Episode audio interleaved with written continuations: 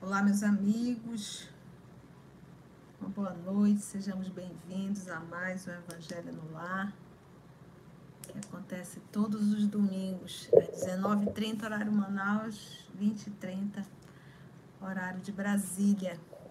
Vamos ver quem está por aí para interagir. Podemos iniciar às 20 horas em ponto. A gente aproveita esse, esses minutos antes para interagirmos uns com os outros. Deixa eu ver quem já chegou. Olha aí, Simone Franco, boa noite, querida, seja bem-vinda. Susan Sara, boa noite, que Jesus abençoe nosso estudo de hoje. Beijo, tia. Beijo, meu amor, Deus te guarde. Ivete, boa noite, tia amada. Oi, meu amor, tá tudo bem? Gente, áudio e vídeo tá ok? Me fala.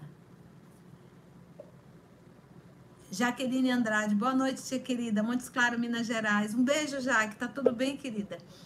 Luiz Lanzilota. Oi, boa noite, tia Conceição. Boa noite, Luiz. Seja bem-vinda. Ei, Sheila, como é que você tá? Lembrei de você, não lhe vi a semana passada. Como é que tá, Helena? E o seu pai? Me mande notícias. Um beijo para você, querida. Oi, Abner, como é que você tá? Tudo bem, meu filho? Um beijo no seu coração, viu? Juliana, como é que você tá? Um beijo, minha linda. Obrigada pelas mensagens de carinhos que você enviou, viu? Nós lemos. Um beijo grande para você. Que bom tê-la conosco. Oi, seu Manuel, como é que você tá? Tá tudo tranquilo? Seja bem-vindo, viu? Que bom. Maria Silvia Bife. As meninas, ela diz boa noite, tia, boa noite, família OS, Manaus, mais um evangelho com as bênçãos do nosso Mestre Jesus. Abraços, Silvia e Cleusa de Araraquara, São Paulo. Um beijo, meninas. Gilvandro, seja bem-vindo, boa noite, tudo em paz.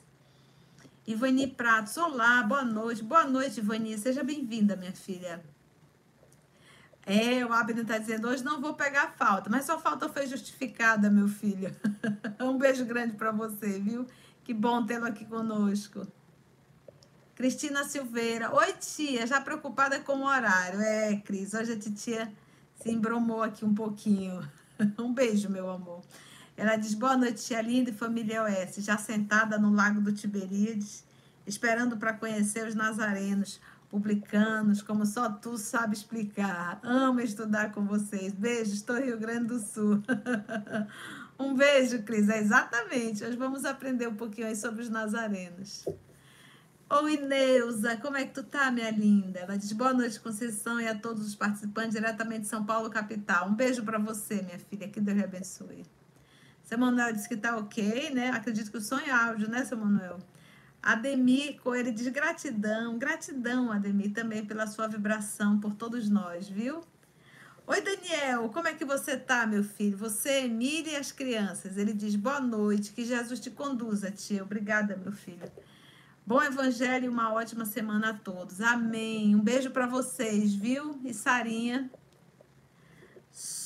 Sônia Maria Monteiro, boa noite, tia Conceição, já estou aqui, gratidão. Cristalândia do Piauí, um beijo, Sônia, para você. Deus te abençoe, minha filha. Oi, Nilce Guerreira, como estás? Ela diz boa noite. Excelente estudo e tratamento a todos nós. Gratidão. Amém, minha querida. Um beijo para você. a Juliana diz assim: Não acredito que estou te vendo, tia. Te amo. Juliana Ortiz, de Campinas. Ô, oh, Ju, seja bem-vinda. Mas a gente já está aqui há quase dois anos já fazendo a live ao vivo. Que bom que você está aqui conosco. Patrícia Azevedo, olá tia, boa noite a todos. Boa noite, querida, seja bem-vinda. Tá tudo tranquilo? Simone Franco, está tudo ok, áudio e vídeo. Ai, que bom. Sônia Monteiro mandou florzinha. Vera Regina Salles do Nascimento. Boa noite a todos. Beijo no coração de todos. Amém, Verinha. Um beijo. Silvana Lipel, boa noite, meus irmãos. Muita alegria de estar com vocês novamente para nossos aprendizados. Beijo, beijos, meu amor. Deus te guarde, filha. Ana Maria Macedo, boa noite. Cabo Frio com muito calor. um ótimo estudo para todos nós. Amém, Ana Maria. Um beijo, meu amor. Mimatsura, boa noite, Conceição, e a todos, aguardando com muita gratidão o Evangelho no lar desta noite. Amém. Que assim seja. Um beijo, Mimatsura. Valquíria, oi Valquíria, como está, minha amiga? Ela diz: Boa noite, querida Conceição e amigos do OS. Um estudo abençoado para todos nós. Amém, minha filha. Um beijo para você. Deus te abençoe. E manhã, como é que tá? Geraldo Sanz, ô, oh, seu Geraldo, como é que tá? Tava desaparecido? Seja bem-vindo, viu? Ele diz boa noite, Conceição. Boa noite, meu filho.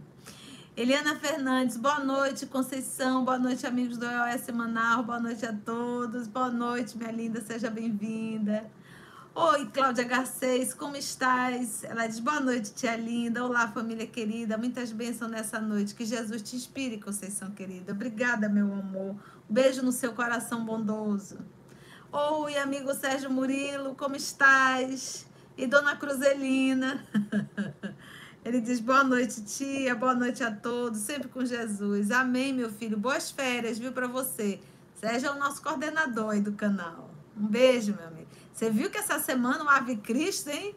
Quantas emoções, hein, Murilo? E a, a nossa querida Lígia incorporou muito bem o personagem. Ficou ótima a gravação. Você vai gostar, viu? A, a, a, Narumi também fez a voz do, do, do Quito Celso. Foi muito legal. Foi muito boa a gravação.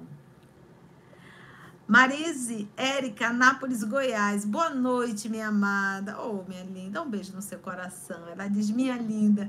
Paz na alma para todos nós. Amém, querida. Que assim seja. A gente está precisando de paz.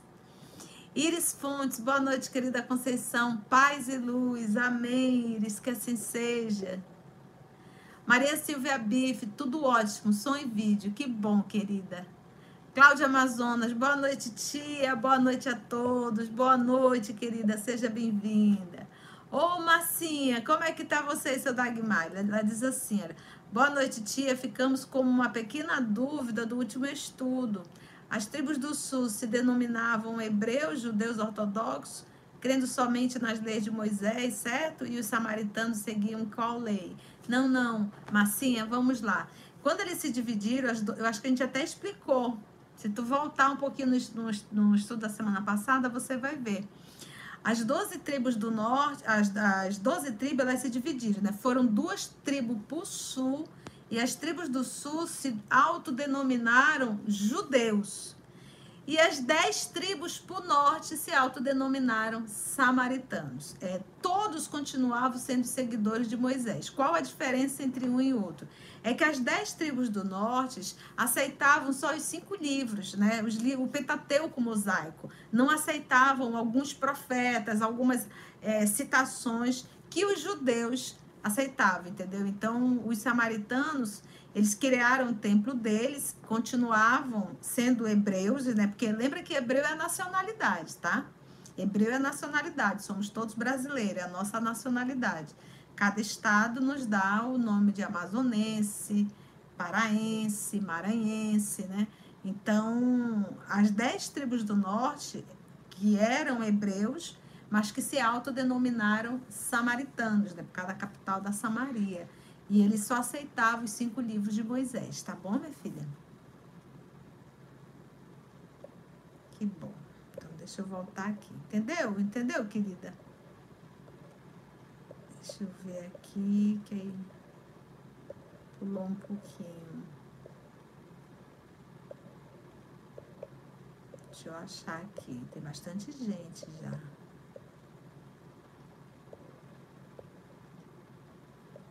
Uhum. Nossa, quanta gente. Eu vou ter que acelerar, né? Eu tô lerda. Quanta mensagem carinhosa. Entendeu, Marcinha? Um beijo, viu? Você já, qual lei? A lei de Moisés, tá? Eles liam os cinco livros, não aceitavam os é, alguns é, profetas, tá? Adriane Mobile Gomes. Boa noite, tia Conceição, toda a família OS. Às vezes não consigo escrever, mas não perco um evangelho aos domingos. Ai, que bom, Adriane. Um beijo no seu coração. Seja sempre bem-vinda. Marlice Santos, boa noite, Conceição. Marlice, cidade de Passos, Minas Gerais. Um beijo, meu amor. Que bom que você está aqui com a gente. Oi, Nadine, como te encontras? Ela diz: Boa noite, querida Conceição e todos aqui no estudo. Sempre acompanho o estudo, muito, muito, muitas das vezes sem ser na live, mas no pós. Abraço fraterno. Outro, minha linda, Deus te abençoe.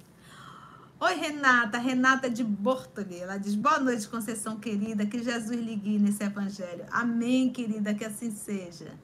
Edna Maria Sarquis, vamos ver aqui, ela diz assim: Boa noite, querida Conceição e a todos presentes. Estou fazendo estudo, estudo Boa Nova, estou amando. Nossa, você está muito bem acompanhada. A obra Boa Nova é um espetáculo. Essa semana eu estava ouvindo é, o capítulo, acho que é o 11 ou 12.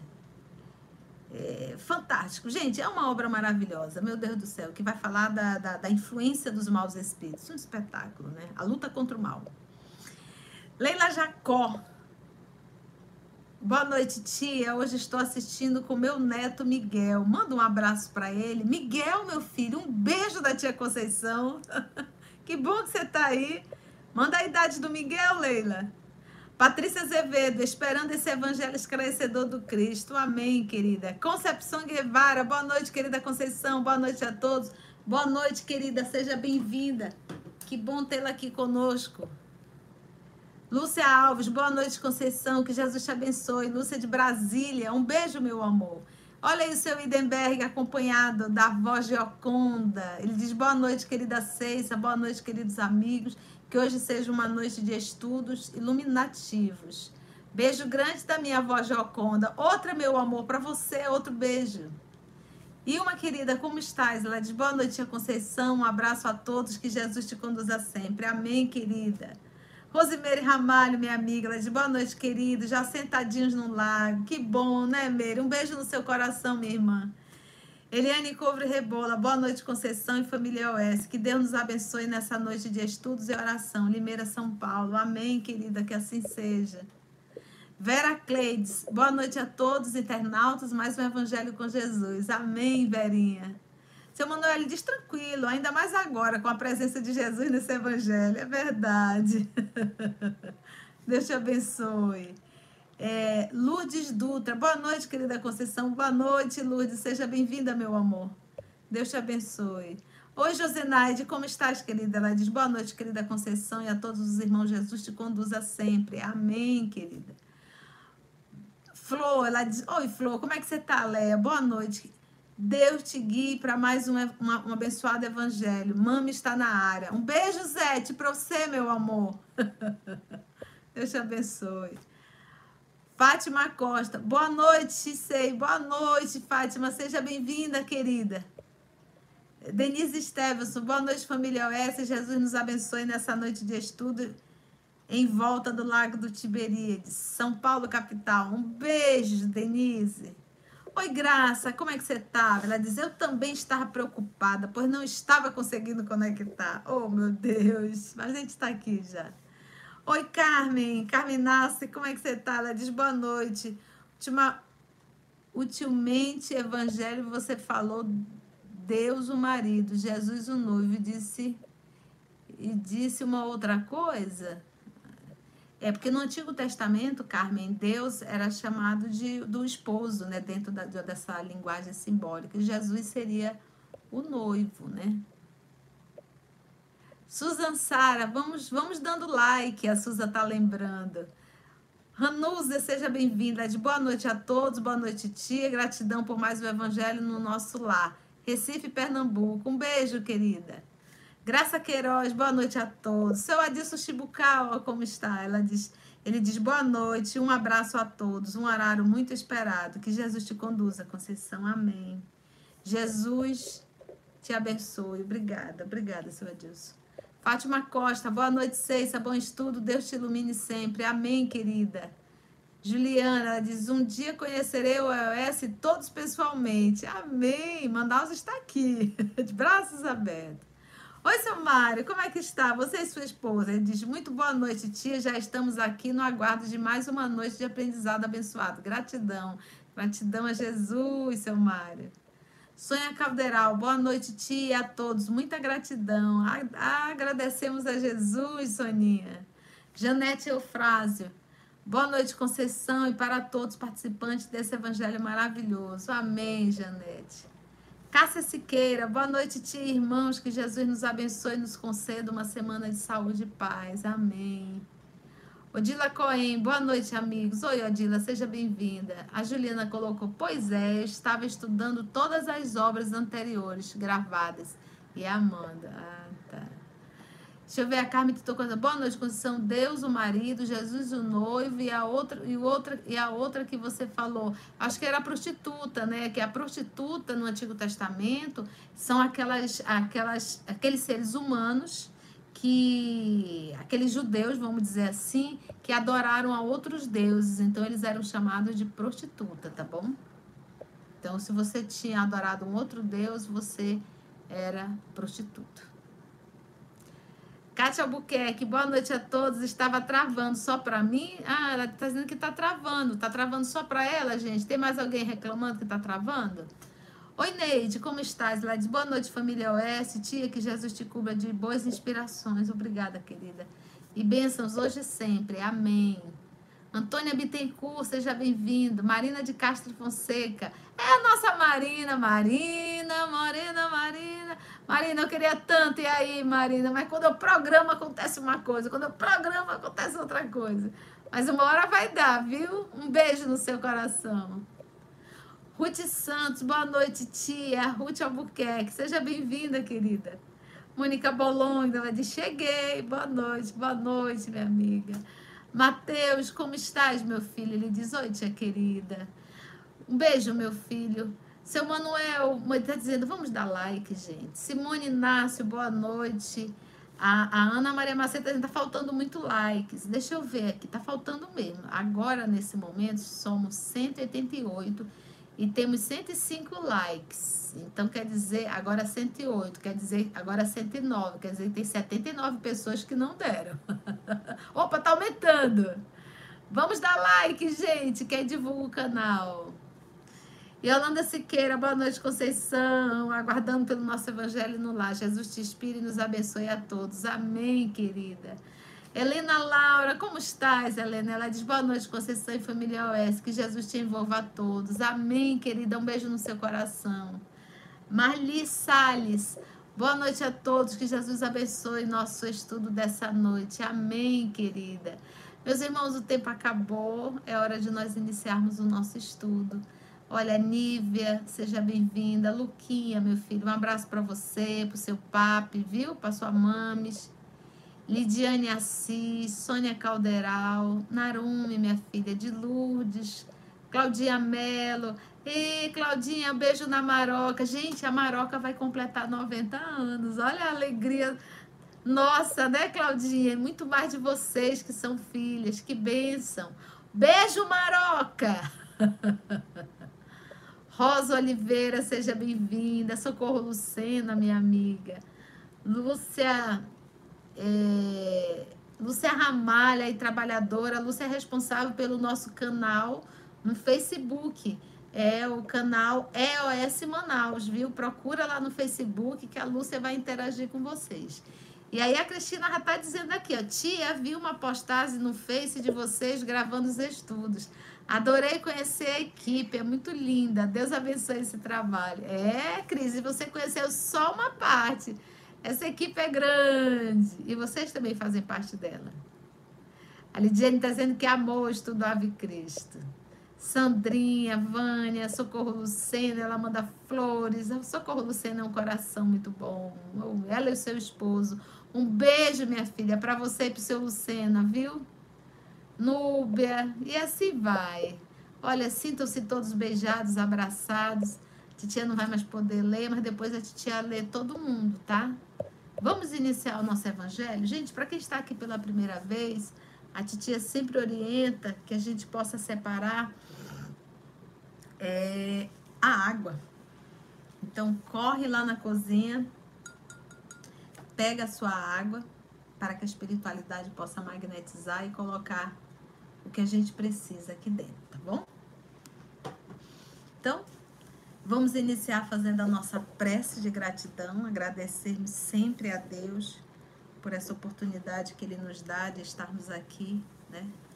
E quando a gente começa o Evangelho, a gente a gente orienta assim que a gente pare de digitar, né? Sossegue a alma, se concentre. Como vocês perceberam, a gente está fazendo a, o evangelho desde a introdução. Então a gente a está estudando, né? É um, é um evangelho no lar assim, com estudo. Então eu eu oriento que você pegue assim um caderninho, separe um caderninho de anotações, não vai perder essa oportunidade, né? E vá ali anotando direitinho, né? Anota, olha que legal essa informação. E depois você vai revendo, que aí é uma forma da gente aprender. Porque é muito comum nós nos avorarmos a leitura do, do, do Novo Testamento e do Antigo Testamento. É, olha aí a Rádio Espírita do Paraná, tanto carinho. Acompanhar é, é, se arvorar a leitura do estudo sem ter essa, essa base, né? Então a gente precisa dessa base. E tanto é que o professor Allan Kardec ele está fazendo isso aqui no estudo do Evangelho segundo o Espiritismo. Ele está contando um pouco a história dos nossos irmãos hebreus. Ele está nos situando no tempo, exatamente naquele momento, naquela época, para que a gente possa é, com esses instrumentos, termos um, uma compreensão melhor dos estudos do nosso Senhor Jesus Cristo, os estudos que nos foram, nos foram ensinados. Porque uma vez a gente conseguindo entender interpretar melhor, a gente tem mais recursos para que a gente possa é, aprender, aprender e colocar isso em prática na nossa vida, tá bom? Então, vamos fazer a nossa prece de gratidão, vamos orar? Vamos agradecer a Jesus por mais uma oportunidade de estudo e reflexão. Bora lá?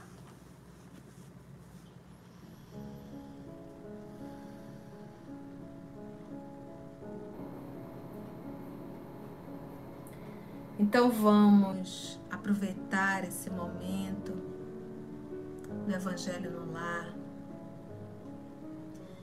Vamos juntos elevarmos o nosso pensamento a Deus, nosso Pai, nosso Criador, o poder maior. Elevar o nosso pensamento ao nosso Senhor Jesus Cristo, nosso Mestre, o amor de nossa vida e aos amigos espirituais que são responsáveis por esse trabalho, por esse estudo pelo Evangelho que realizamos.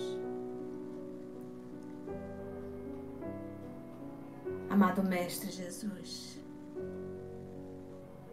conheces o nosso coração, os nossos desafios, as nossas fragilidades as nossas dores e os nossos medos.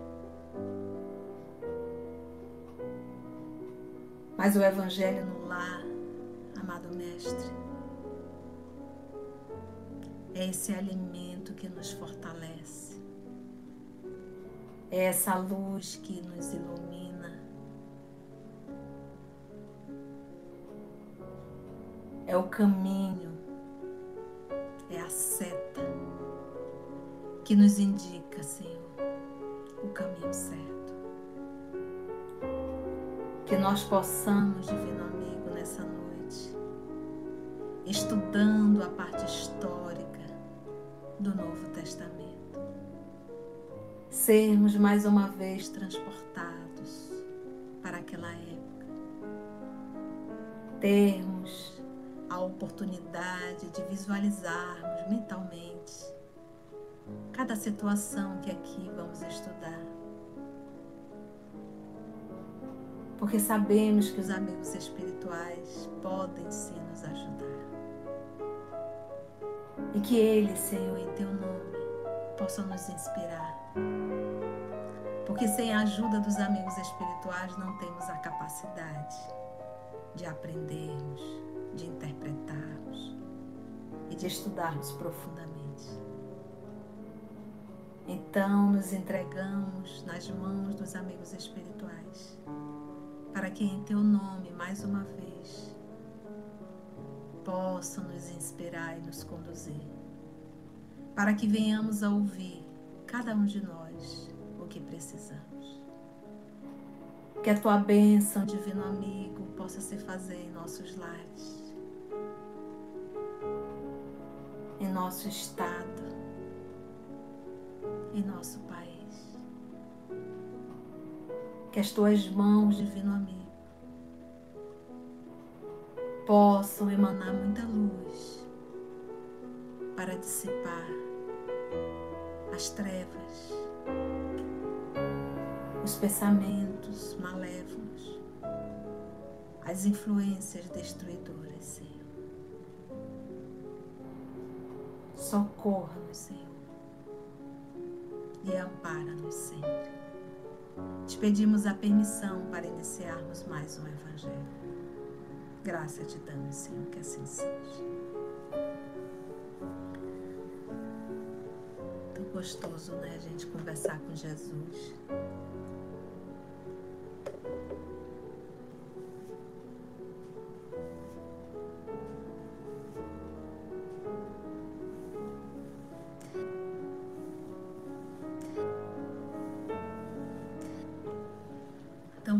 Vamos para o Evangelho?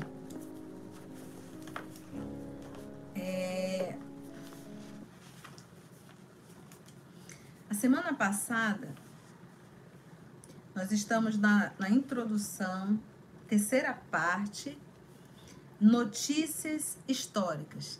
Eu gostaria de mandar um abraço, sempre muito carinhoso, para os nossos irmãos que estão só nos ouvindo, é, através da Rádio Espírita do Paraná. Rodney, meu amigo, um abraço grande para você, para sua esposa, para o seu filho. Que Deus abençoe todos vocês, viu? E também pela rádio, a Rádio de Estudo Espírita de Manaus, né? Estão acompanhando aí pela rádio. Não esqueçam de, de conhecer o nosso site, um trabalho tão querido feito aí pelos nossos, os nossos irmãos aí do EOS Manaus. Acesse o nosso site. O Murilo vai colocar aí o link para você ir lá conhecer.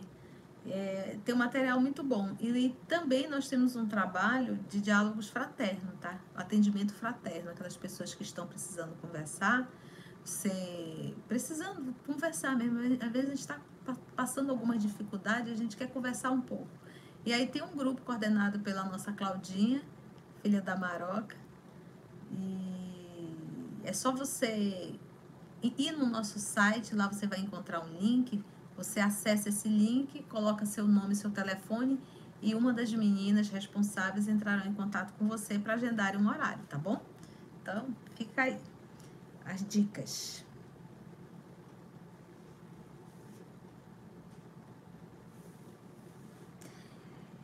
Nós fizemos a semana passada, nas notícias históricas,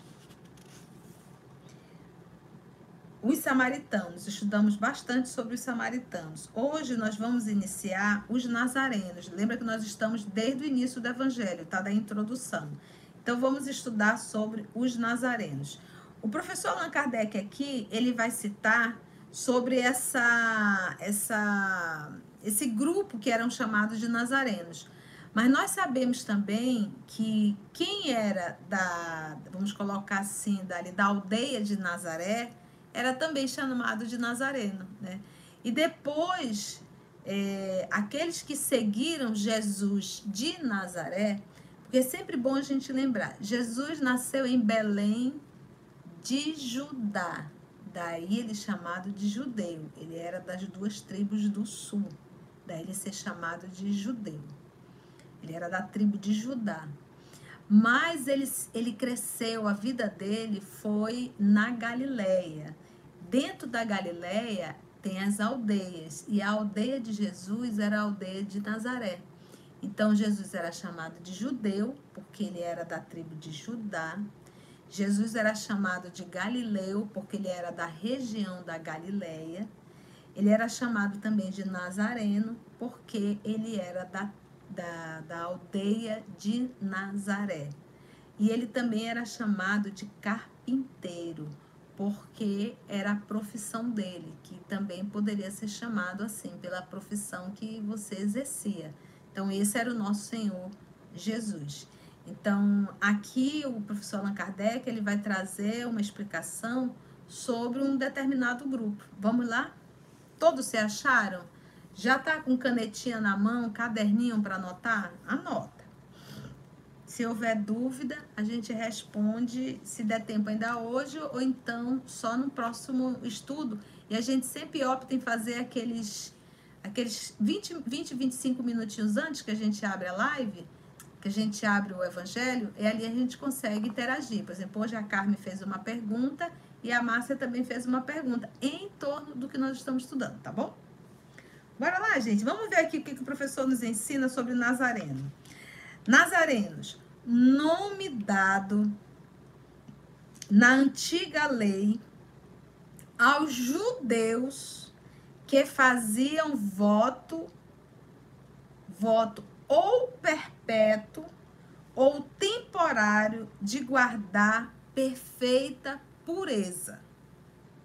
Eles se comprometiam a observar a castidade, eram castos, a abster-se de bebidas alcoólicas e a conservar a cabeleira.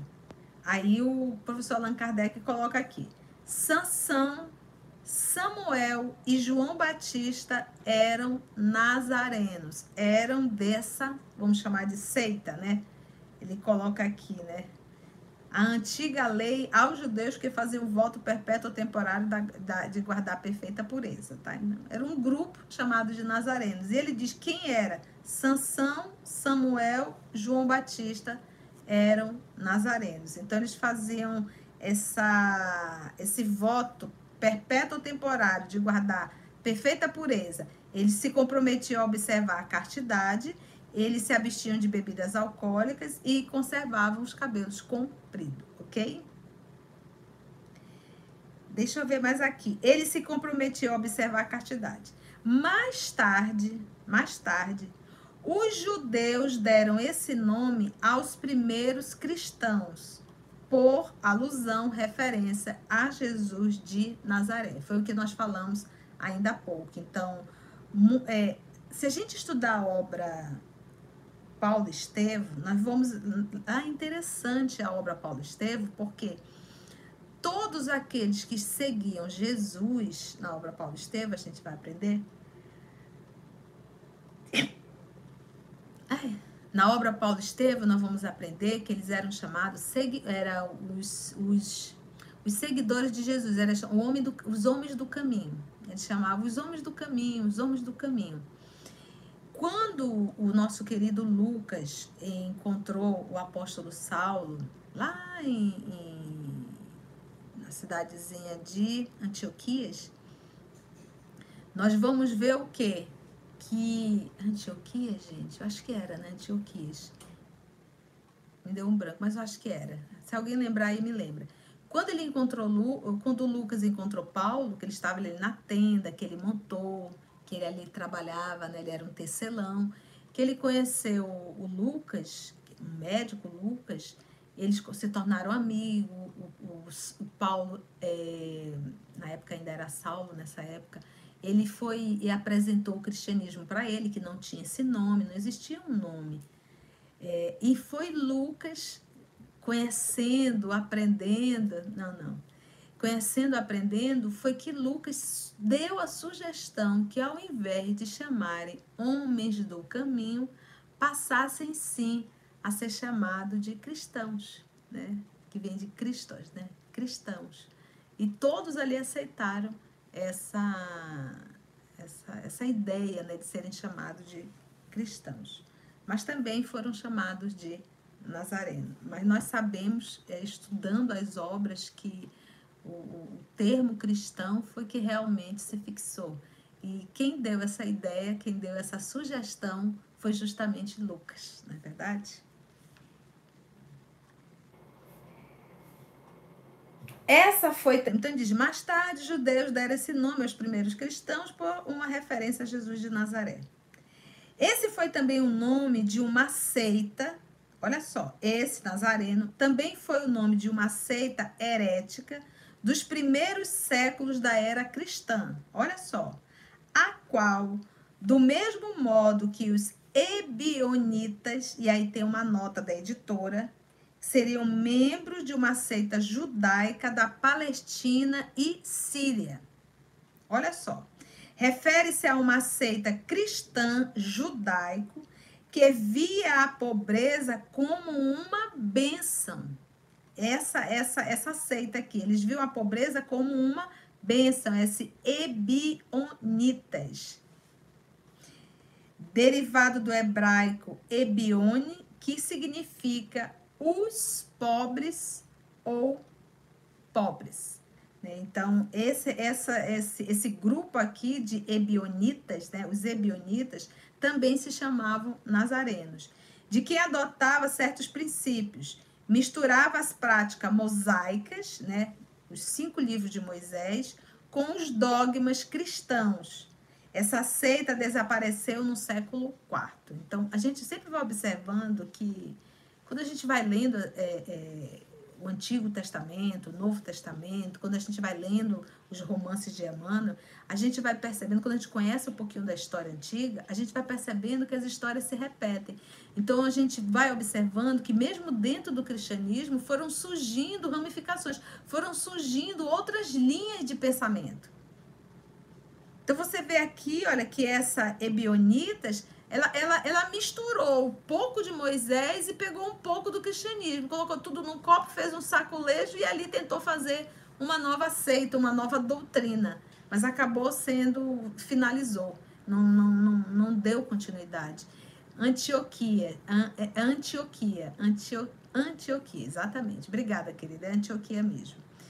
E, então a gente observa que esse aqui é o cuidado. Então, se a gente pegar é, o protestantismo, se a gente for ver lá o início do protestantismo, a gente vai observar que também houveram que várias divisões, várias é, é, é, formas de se, de se ver, de se fazer, foram criando vários tipos, né? Um concorda com isso, outro não concorda com isso, um pode isso, outro não pode aquilo. E coitado do Lutero, né? A ideia dele da época foi tudo para água abaixo, porque foram criando várias teses. É, e é o próprio, o próprio catolicismo. Então, é esse o cuidado que nós temos que ter com o espiritismo. Então, por isso o movimento da unificação, para que nós não venhamos a dividir, para que nós não venhamos a criar conceito diferente, o espiritismo de Kardec, o espiritismo de não sei quem, o espiritismo de não sei quem. Então a gente vai se perder e repetir os erros do passado. Então por isso que os espíritos falam que nós repetimos muitos os erros do passado. Então a gente tem que ter o cuidado, uma vez novamente lidando com religião, para que a gente não venha a fazer os mesmos erros que nós já fizemos no passado. Ou seja, a gente começa a trazer as mesmas ideias. Ah, esse espiritismo aqui, eu acho que não é assim. Eu acho que esse espiritismo tem que acrescentar isso, isso, isso, isso. Aí funda um novo espiritismo como aconteceu com o protestantismo. E olha aqui, o próprio cristianismo na época. Aquilo que foi. Porque cada um vai querendo moldar a sua maneira. Eu digo assim, inventando marmota.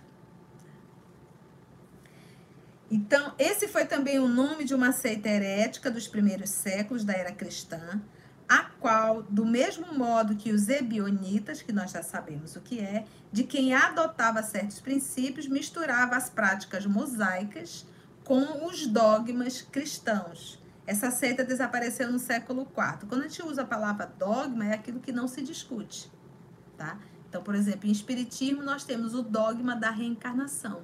É algo que não se discute, não existe espírita que não aceita a reencarnação, ok? Então, não, existe. Então, é um dogma. A diferença, a diferença é que dentro da teologia, essa palavra dogma, dogma, além de ser algo que não se discute, você passa a ser excomungada. Então, no espiritismo, ninguém vai excomungar ninguém. Mas é algo que para nós é indiscutível, a reencarnação, tá bom?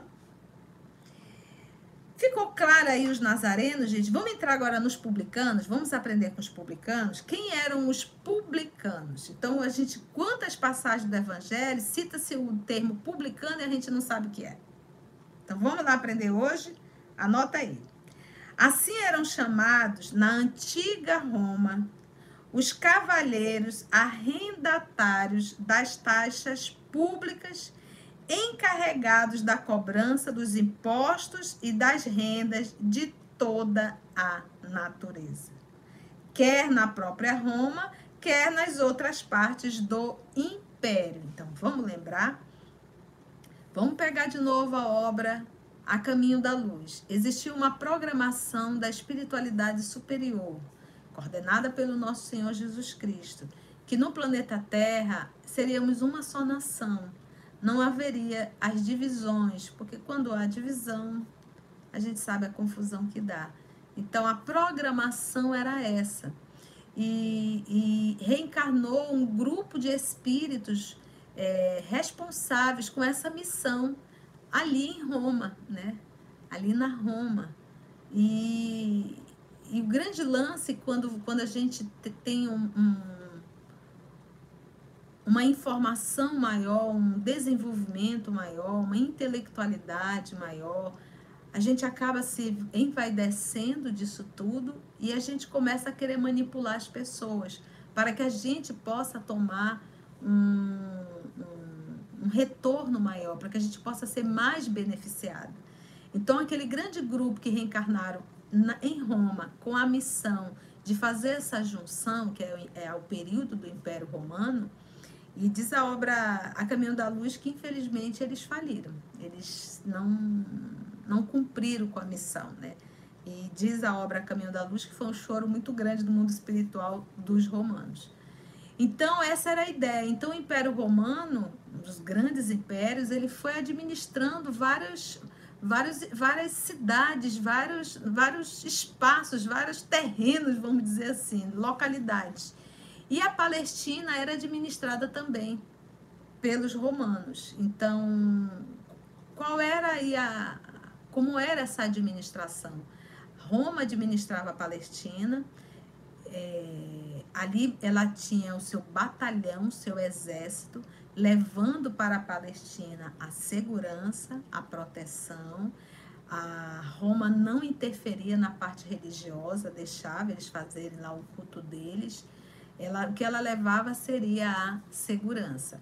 Para isso, para alimentar é, todos os aqueles, aqueles, aquele batalhão de soldados, para manter a riqueza do império, é, a vida cheia de luxos, né? Alguém tinha que pagar por isso. E aí eram os impostos. E hoje isso não mudou. Continua da mesma forma. Isso é muito antigo. Então, os, os palestinos, os nossos irmãos hebreus, os nossos irmãos os judeus, eles tinham muita raiva disso, porque tudo que eles ganhavam, eles tinham que pagar os impostos.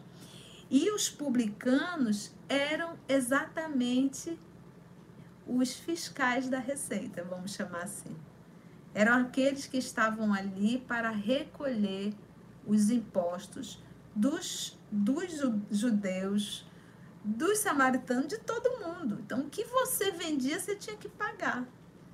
E a gente conheceu um publicano é, que se tornou, inclusive, é, discípulo de Jesus. Quem foi? Mateus, que é o Levi, o publicano. E pela obra Boa Nova nos apresenta que, inclusive, ele era primo de Jesus não de primeiro, mas talvez de segundo ou terceiro grau. Por quê? Porque a mãe de, de Mateus, que é o Levi, a mãe de Mateus Levi, era prima da mãe de Jesus.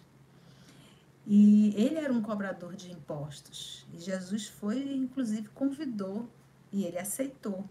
Então, por isso Mateus sabia escrever, sabia ler, era um homem culto. Para você ser um, um, um, cobrador de impostos, né, era necessário que você tivesse todo esse material. Então, nós conhecemos isso.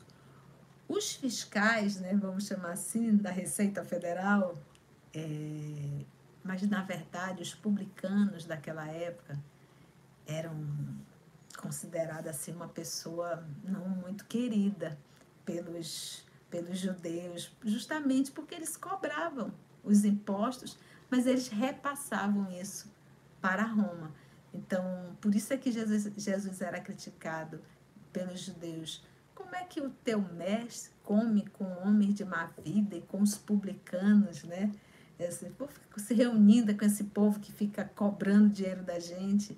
E a maior revolta dos, dos judeus, né, dos israelitas, era ter que pagar os impostos a César. Isso era algo que irritava profundamente a eles, muito, muito mesmo, porque gente para alimentar e manter aquele império todo, você imagina que esses impostos eram altíssimos. Então, por isso que eles tinham tanta raiva dos publicanos, é, os judeus, e a raiva que eles tinham de ter que pagar os impostos. Por isso que eles perguntaram a Jesus se eles deveriam pagar os impostos, né?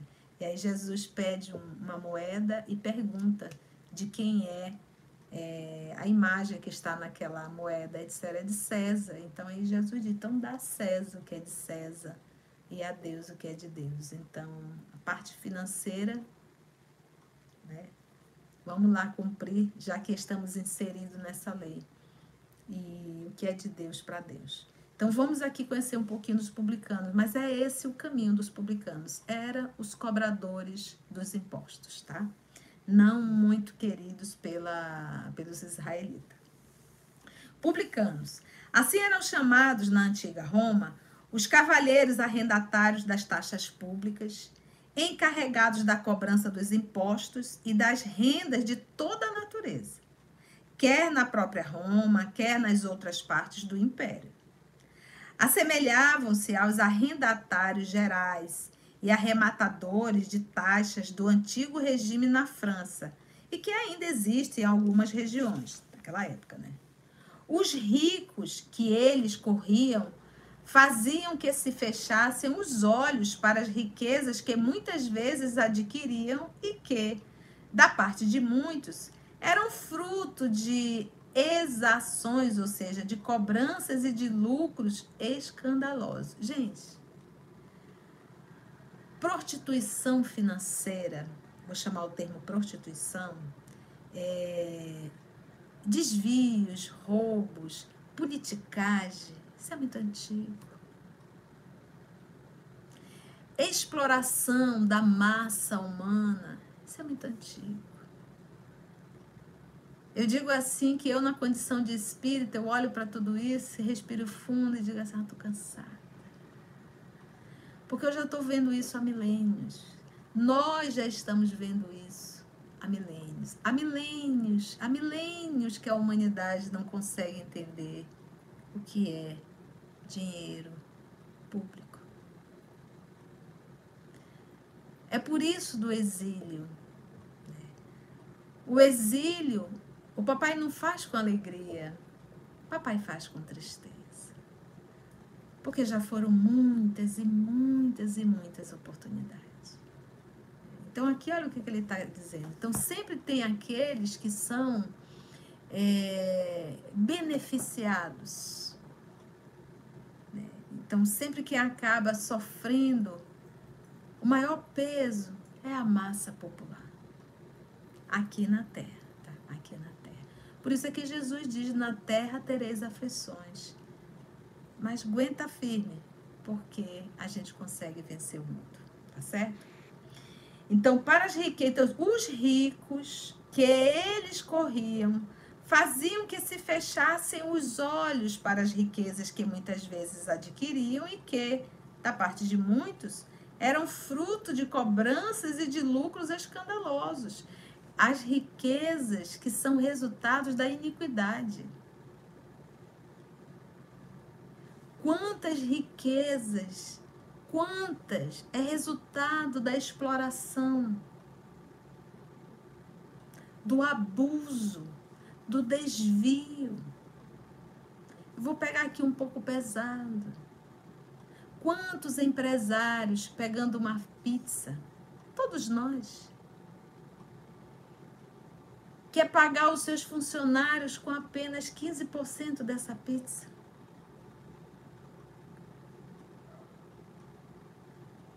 Numa exploração total para que você possa acumular riqueza. Por isso é que o livro dos Espíritos vai falar que é, é, é, como diz nosso Senhor Jesus, é fazer o bem com o dinheiro da iniquidade. Então, quando, isso aqui na época já existia. Pessoas que enriqueciam pela exploração de muitos.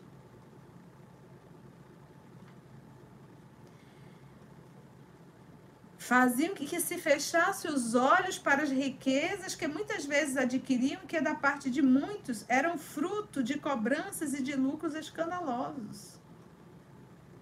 O nome publicano, então daí mais ainda a raiva, dizer, poxa, fulano tem tanto, tanto, tanto, e ele nem está pagando todos os impostos.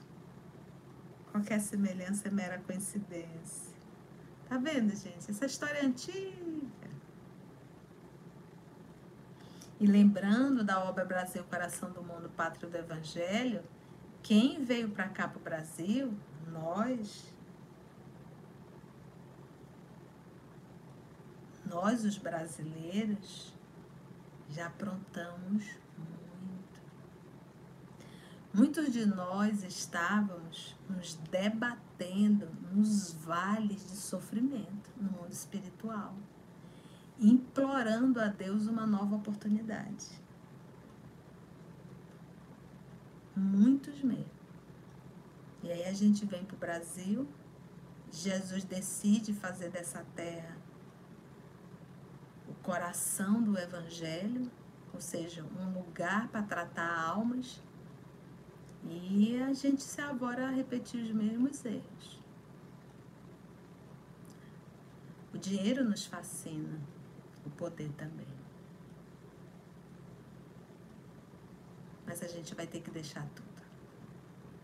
E a gente vai perceber que aquilo que nós nos fascinamos foi, em verdade, o motivo né, da nossa queda.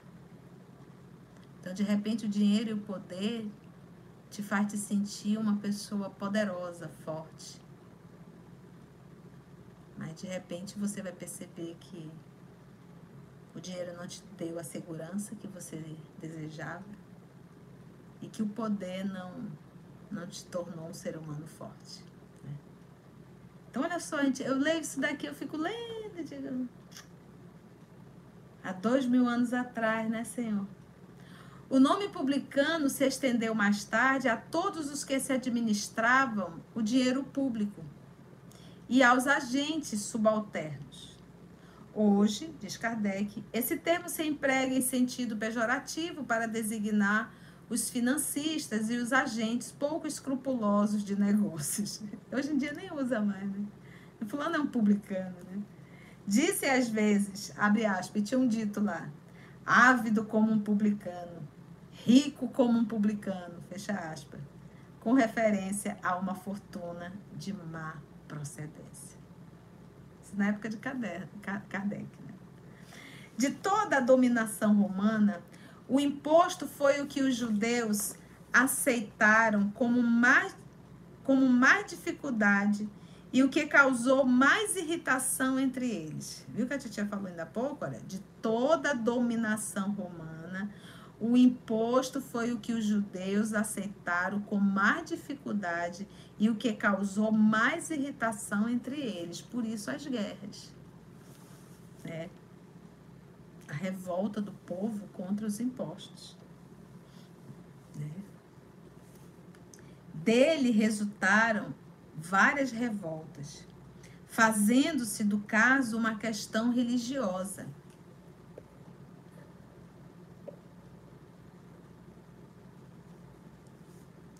Georgina, seja bem-vinda, querida. Vamos lá, vamos prestar atenção. É, de toda a dominação romana, O imposto foi o que os judeus aceitaram com mais dificuldade. Olha que interessante. Como aceitar, né? E o que causou mais irritação entre eles. Dele resultaram várias revoltas, fazendo-se do caso uma questão religiosa, por ser considerado contrário à lei. Ele está falando que essa lei é a lei de Moisés. Formou-se até um partido poderoso, em cuja chefia estava um certo Judá, apelidado o Gaulonita, que estabelecera como princípio o não pagamento do imposto. É, você vê aqui que aparece um cidadão no meio do, do, do grupo e disse, não, ninguém vai pagar imposto mais não. Que estabelecera como princípio o não pagamento do imposto. Os judeus tinham, portanto, horror ao imposto. E, em consequência, a todos os que se encarregavam de arrecadá-lo. Então, tu imagina como o Mateus, que era um, um, publicano, era um cobrador de impostos, e Jesus convidou ele para ser um discípulo. Olha como, como Jesus, né? É, é, eu digo que Jesus, assim, na obra Libertação, a gente vai ver é, o mentor espiritual entrando ali no grupo de Gregório e ele estava ali no meio de, de, de gente muito perversa. E quando a gente se depara com pessoas perversas, o primeiro pensamento que vem na cabeça da gente é eliminar a pessoa, com tamanha raiva que a gente tem, né? tamanho ódio. Então a gente, a gente nutre realmente ódio raiva, revolta por aquelas pessoas que, que, que são perversas, né? que têm atitudes perversas. E quando a gente se depara ali com aquele mentor espiritual, acho que era o Gúbio, né, gente, no livro Libertação, me lembra aí. Quando a gente se depara com ele, com aquele monte de espíritos perversos ali em torno da senhora Mariazinha, eu acho, né, era a dona Mariazinha, tinham mais de 60 espíritos obsessores ali dentro da casa dela, e mais aqueles que estavam coordenando, a gente diz, meu Deus, mas o que que Gúbio fez? Gúbio foi atendendo a necessidade de cada espírito perverso daquele, se aproximando de cada um, descobrindo suas dores e ia ajudar. Chegava próximo de outro, descobria suas dores e ia ajudar. Esse foi o trabalho que ele fez. Então, o trabalho do nosso Senhor Jesus é, não é um trabalho, ele não quer eliminar os seus irmãos, eliminar os filhos de Deus. Ele quer sim trazer, salvar essas almas. É a parábola do filho pródigo, né? Então, esse movimento de amor. Então, olha como Jesus fazia. Você imagina que ele, a primeira pessoa a vê-lo foi justamente uma prostituta. Gubi Margarida. Obrigada, menina linda. Olha aí, a Narumi, tia. A gente vai percebendo o quê? Que a primeira pessoa a vê-lo foi uma prostituta, Maria de Magdala, como prêmio por todo o esforço que aquela mulher estava fazendo. Convidou quem? As pessoas bem simples, mas convidou Mateus, que era um publicano. Então Jesus não estava preocupado com que as pessoas iam falar dele. Tanto é que falavam. Como é que o teu mestre come com pessoas de má vida e com os publicanos? Porque os publicanos eram pessoas que não eram muito queridas, não. Ele, o povo odiava os publicanos. E tipo assim, andar, andar com quem eles odiavam, Deus o livre, isso era terrível para eles. Então, como que um mestre, como que um mestre poderia andar com um, um, um político corrupto? Ou gente diria assim, é, puxa vida, mas Jesus andando com esse homem, é para acabar, né? Poxa vida, ah, então ele não é bom não, porque se ele fosse bom, ele não andaria com esse homem não. Foi mais ou menos isso que aconteceu com Jesus. E que as cenas se repetem, né? A gente ainda tem essa mesma esse mesmo comportamento, né? E aí, olha só, os judeus tinham, portanto, horror ao imposto, e em consequência a todos os que se encarregavam de arrecadá-lo. Daí a aversão que votavam aos publicanos de todas as categorias entre os quais podiam encontrar-se pessoas muito estimáveis, mas que, em virtude de suas funções, eram desprezadas, assim como as pessoas de suas relações e confundidas na mesma reprovação. Então, tanto o, o publicano era era assim maltratado, vamos dizer assim, odiado, quanto as pessoas que estavam em torno dele.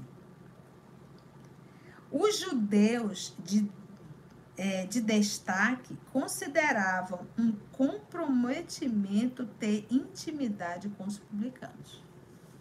Então, por isso é que eles criticavam Chegava por discípulos, dizia, é, então, mestre, hein?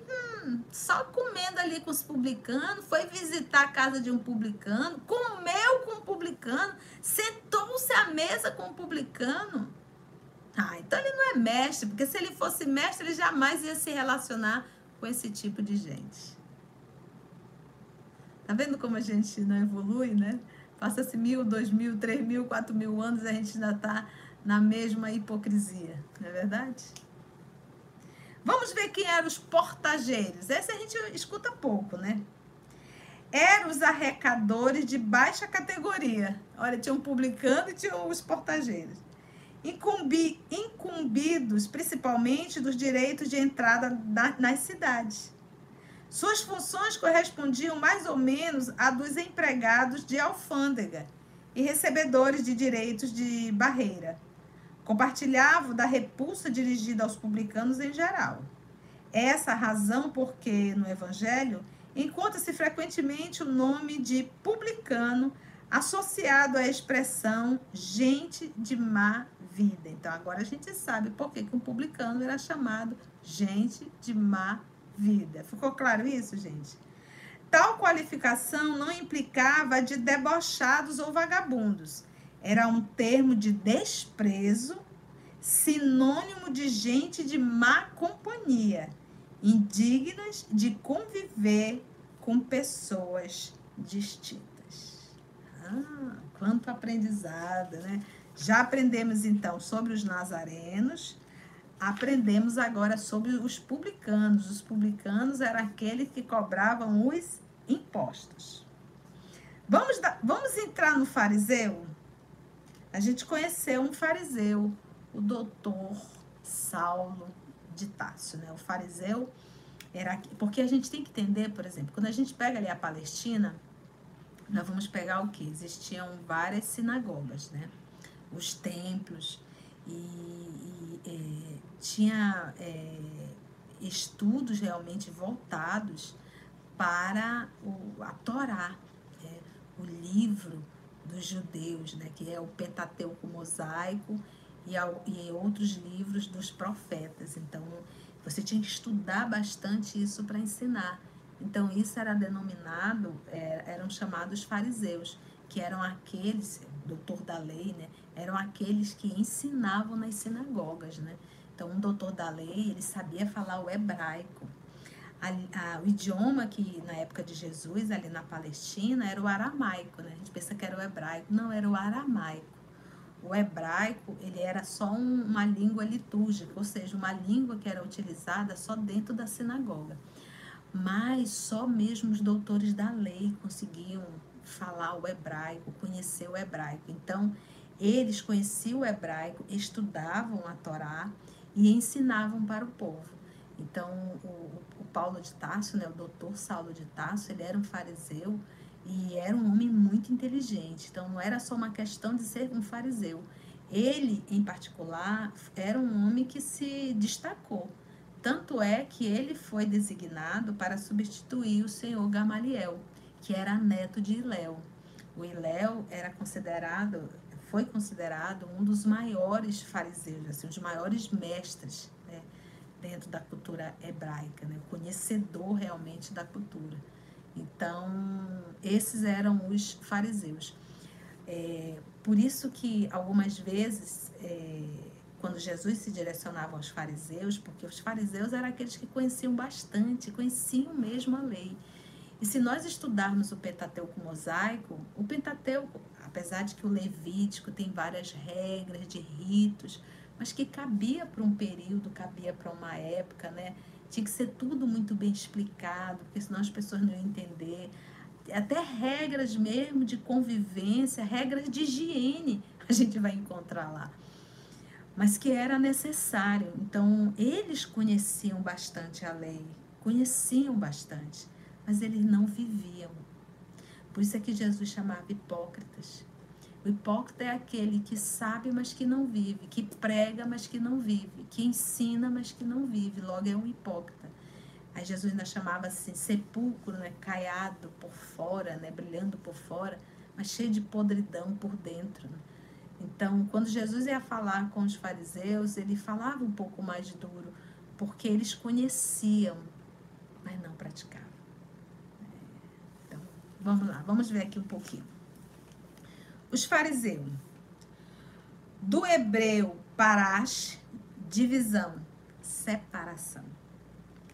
A tradição constituía parte importante da teologia dos judeus.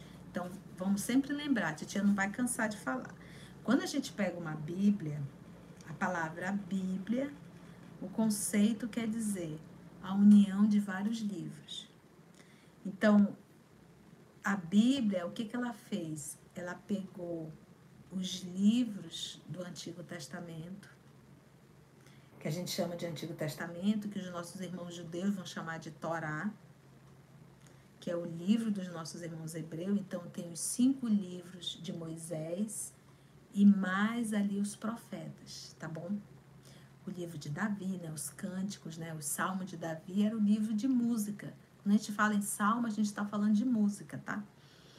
E aí ele juntou com o Novo Testamento, que são os quatro evangelhos escritos por João, por Marcos, por Mateus.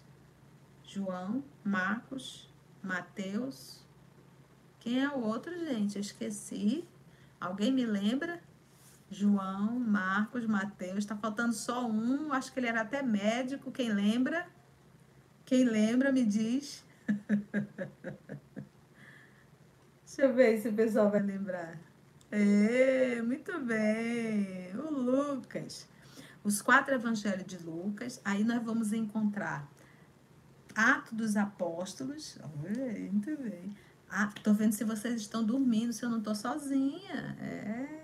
Nós vamos encontrar Atos dos Apóstolos, que foi escrito também por Lucas. E depois vamos encontrar o que, gente? Aquilo que fala do futuro, escrito ali por João. Quem é que lembra? O que, que tem depois ali dos Atos dos Apóstolos? Tem as cartas de Paulo, né? Tem as cartas, tem uma carta de Tiago, carta de Pedro também. E aí, depois de tudo isso, qual é o último livro que nós vamos encontrar na Bíblia? Foi escrito pelo, João, já com quase lá seus 90 anos. Não, Gênesis é lá no início. Gênesis é o primeiro livro de Moisés, né? Dentro do Pentateuco. Apocalipse, muito bem. e aí temos o Apocalipse. Então é a junção de todos esses livros, escrito em épocas e em períodos diferentes, entendeste? Então olha só. A tradição constituía parte importante da teologia dos judeus, consistia numa compilação das interpretações sucessivas dadas sobre o sentido das escrituras e tornadas artigos de dogma, ou seja, aquilo que não se discute. Muito bem, Apocalipse, todo mundo aí. Então, gente, olha só, quando a gente, quando a gente, quando como eles falavam o hebraico, não era só quem sabia hebraico eram os doutores da lei. E os textos estavam em hebraico. Então era necessário o quê? Era necessário que tivesse ali aquele que interpretasse. Ainda tinha o Talmud, né? uma série de, de, de, de livros hebraicos, então que eles estudavam e ali passavam para o povo. Por que, que eles se espantaram lá na obra Paulo Estevam, quando Paulo começa a fazer um discurso em hebraico? Todo mundo se assustou. Ele está falando em hebraico, ele é um doutor da lei. Mas o que ele se falava ali no dia a dia era o aramaico. Era a língua realmente falada. O latim, que era um idioma romano, é, é, era um idioma romano. Então, tanto é que quando na obra Há Dois Mil Anos, o senador estava vindo para a Palestina, se preocupando com o dialeto que se falava. Ele chamava de dialeto, né? E o grego, o grego era o, é como se fosse realmente o inglês hoje, era uma língua comercial, né? Todo mundo sabia, o mundo falava grego, né? Tem até esse dito, né? É, o sentido das escrituras tornadas artigo de dogma. Então, eles interpretavam. Então, você imagina, eles pegavam assim um, um, uma frase, né? um, pequeno texto, e ali eles ficavam discutindo, discutindo, discutindo, interpretando, né? E para ver, né? Era a forma que eles tinham de estudar. Entre doutores, constituía assunto de discussões intermináveis. E, e é, isso é tão da cultura deles, quando a gente também lê a obra Paulo Estevo, a gente vai ver quando ele estava em Roma, que ele tentou se reunir com os judeus que estavam em Roma para falar de Jesus, Diz o apóstolo Paulo, na obra Paulo Estevo, diz o nosso Emmanuel, que ele passou o dia inteirinho, inteirinho, conversando com os hebreus, discutindo, discutindo, discutindo, discutindo, discutindo. Terminou o dia e eles não tinham se convencido que Jesus era o Messias. Apesar de todas as refutações que o, o, o apóstolo Paulo fazia. Então, é uma das características. É, então, e a gente não vê pessoas assim. A gente vê, às vezes, pessoa dentro mesmo do nosso movimento espírita, vamos falar dos nossos, né? Que pega um texto, um, uma vírgula, um, uma palavra e fica uma hora, uma hora e meia, a bom discutir aquilo ali. A bom discutir, a bom discutir, e o texto parou ali. Reminiscências do farisaísmo, né? Ele diz assim: entre doutores constitui assunto de discussões intermináveis, na maioria das vezes, sobre simples questões de palavras ou até mesmo de formas, no gênero das disputas teológicas e das sutilezas da escolástica da Idade Média. É como se fosse assim: enquanto o povo fica discutindo o sexo dos anjos, vamos lá trabalhar e fazer o bem. Então, uma coisa é estudar, a outra coisa é estar tá discutindo nada com coisa nenhuma dentro. Daí nascerem diferentes seitas, cada uma das quais pretendiam ter o monopólio da verdade, detestando-se cordialmente entre si, como acontece quase sempre. E por mais que a gente não, não diga assim, ah, o espiritismo é um só, mas a gente sabe que tem muitas instituições espíritas querendo construir um novo espiritismo. Nova forma. Mas, tio, o que, que você quer dizer para isso? Porque quando a gente fala em espiritismo, a gente está falando no Pentateuco kardeciano. A gente está falando do livro dos médios, a gente está falando do livro dos espíritos, a gente está falando do livro A Gênese de Kardec, a gente está falando do livro dos médios, a gente está falando do Evangelho segundo o Espiritismo. É, então, quantas instituições, e eu acho tão interessante que no livro dos médios, lá vem, lá no último capítulo, explicando como se deve constituir uma instituição espírita, uma sociedade espírita. Então, a gente já tem, realmente, já temos hoje o número de muitas casas espíritas inventando marmota. E se dizendo espírita, já não é. Ela vai criando. Então, para que a gente possa ter a unidade da doutrina, é necessário que a gente estude as obras de Kardec, né? para que a gente possa estar é, unidos no mesmo ideal. E quando a gente diz é, livros de Kardec, a gente sabe que Kardec foi aquele que organizou, mas o material que está dentro, a gente sabe que são dos espíritos superiores, trazendo para a Terra essa terceira revelação. Gente, o tempo acabou, né? Vamos só mais um pouquinho? Então ele diz: daí nascerem diferentes seitas, cada uma das quais pretendiam ter o monopólio da verdade, detestando-se cordialmente entre si, como acontece quase sempre.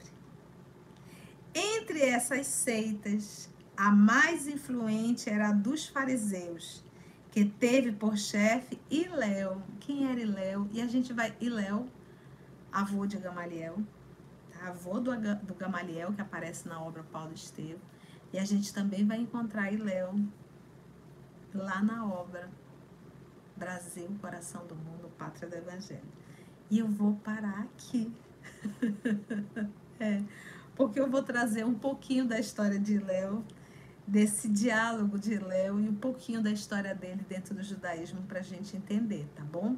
E vou apresentá-lo também dentro da obra Brasil, Coração do Mundo, Padre do Evangelho. Então, próximo domingo, se Deus nos permitir, vamos conhecer um pouquinho do grande Léo, avô de Gamaliel. Meus irmãos, vamos marcar aí no nosso no nosso evangelho, onde nós paramos, tá? Para a gente não se perder. Coloca a data, hoje por um acaso é 20 e 22, né, gente? 22 de janeiro de 2023. Foi bom, gente? Deu para aprender alguma coisinha? A gente está fazendo bem devagarzinho para ver se a gente consegue assimilar bem, né? Foi bom? Foi muito top, Abner. Foi ótimo, Indiara. Iris, foi bom. Foi, foi bom mesmo, gente. Deu pra gente compreender. Eu falo assim, foi bom, deu pra gente compreender. Foi corrido. É muita informação. É. Oi, Nadia. Um beijo pra você e pro, pro Carlos. Ah, todo mundo dizendo que foi bom. Ah, que bom. Que bom, eu fico muito feliz. Rodney, agora que me veio o nome, é a Karen. A esposa do Rodney é a Karen. Karen, me perdoa. Sempre foge o nome da minha cabeça. Um beijo, meu amor, para você, viu, Karen? Olha, todos dizendo que foi bom, foi muito bom, foi boníssimo. Tudo maravilhoso, foi ótimo. Ai, que bom. Renatinha, um beijo, querida. Maravilhoso. Está dando para compreender, né? Vocês estão observando que a tia está sempre assim, dando. É, eu, eu, eu, fico sempre ali nas obras, né? Porque é, foram essas obras que me trouxeram a base do cristianismo primitivo, né? Então, para a gente entender evangelho, é, para quem gosta, né? Quem não gosta, né? A gente diz assim, poxa, vai lá no Paulo Estevam, faz o livro há dois mil anos, né? Porque é tudo na. A, às vezes as pessoas perguntam assim, tia, qual a sequência? Eu gosto da sequência cronológica, né? Então, a primeira obra é há dois mil anos, porque há dois mil anos acontece, começa no ano 30 da era cristã. E ela vai até lá 70 e pouco, né? Com a destruição do templo de Jerusalém. Aí logo depois, dentro da cronologia, o ano 34, que está mais ou menos no mesmo período. Aí é quem esse ano 34?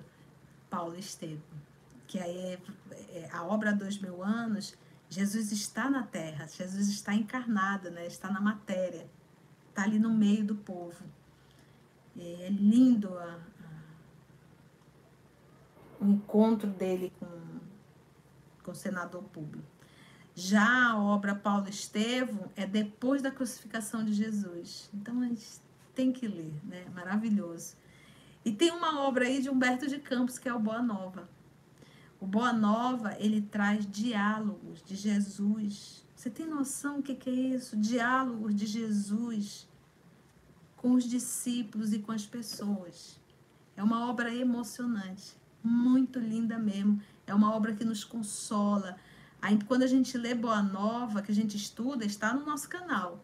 A impressão que nos dá é que Jesus está conversando com a gente. É, então, eu digo até que é um, é um livro, é, é, um estudo que a gente deve estar ouvindo sempre.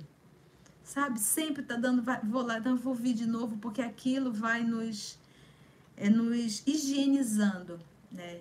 Vai nos higienizando. E principalmente né, nesse período que a gente está vivendo momentos tão tumultuosos né, aqui no nosso Brasil, em que a psicosfera do nosso planeta, do nosso Brasil, está muito densa. A gente tem que estar tá vigilante muito na nossa cabeça para que a gente não seja instrumento do mal, né? Então, possamos estar sempre assim, ocupando a mente, sempre ocupando a mente, tá bom? Gente, me perdoem, Passei um pouquinho do horário. Vamos fazer a nossa prece de encerramento. E para isso, nós vamos fazer. ah, Maria Luciana, tia, eu amo. Oh, minha filha também, amo esse evangelho, as obras. Lenita, ela diz, boa nova é best. Espetacular. Aproveita, está no canal. É Rosângela. Renatinha está estudando o Evangelho de João. Que bom. Que bom, gente. Então vamos, socorro, Barcelar, minha filha. Um beijo grande para você. Saudade. Precisamos marcar um cafezinho. Então vamos tomar o nosso passe, gente? Vamos. Vamos fazer a nossa. É hora da gente receber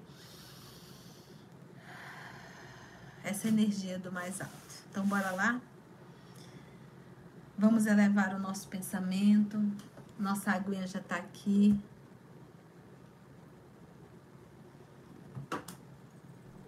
para que a espiritualidade possa aplicar o que a gente precisa, né?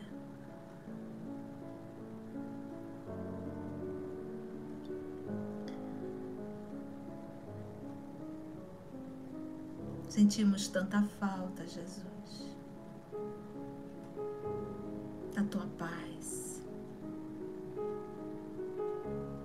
abraço do teu olhar.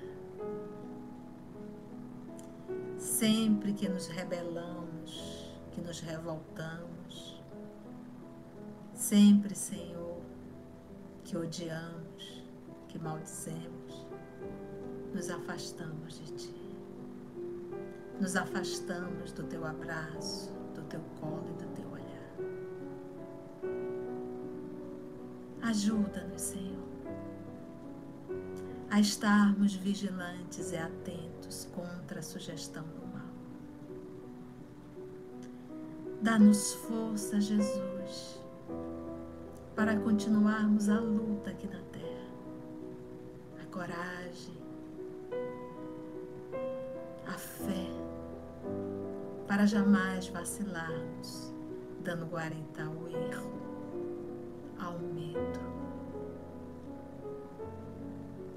muito obrigada, Divino Amigo, por mais um Evangelho no lar. Muito obrigada, Senhor, pela presença dos bons Espíritos. Ajuda-nos, amado Mestre, a nos tornarmos o teu instrumento da tua paz e do amor. Muito obrigada, amor de nossa vida as tuas bênçãos possam cair sobre nós.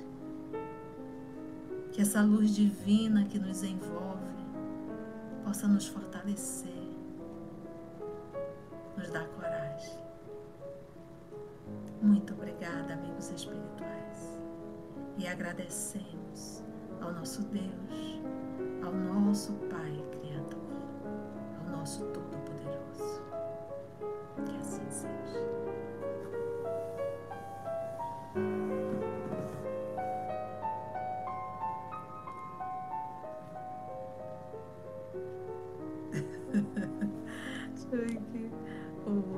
Rodney da Rádio Espírita. Nossos ouvintes amam as canções da equipe OS Manaus na live ou nos estudos. Boa semana e muita paz. Muita paz, Rodney.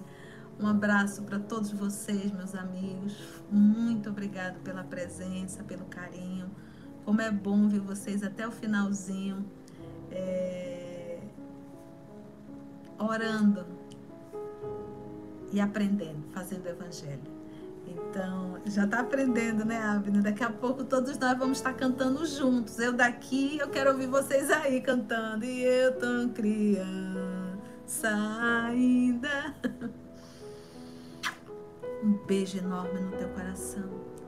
Amo estar aqui com vocês. E se Deus nos permitir, até o nosso próximo encontro. Nesta quinta-feira, que é a última quinta-feira do mês de janeiro, né? Nós estaremos no Morada Cristã. Então, toda última quinta estaremos no Morada Cristã fazendo uma palestra e lá eles conseguem transmitir ao vivo, tá bom? A palestra que nós fizemos no Centro Espírita Emmanuel, ela foi gravado o áudio e também já está disponível no nosso canal. Lembrando que nós estamos em várias plataformas, tá bom? Beijo. Deus abençoe. Boa semana. Sejamos instrumento na mão de Jesus. Beijo. Tchau. Amo estar com vocês, gente.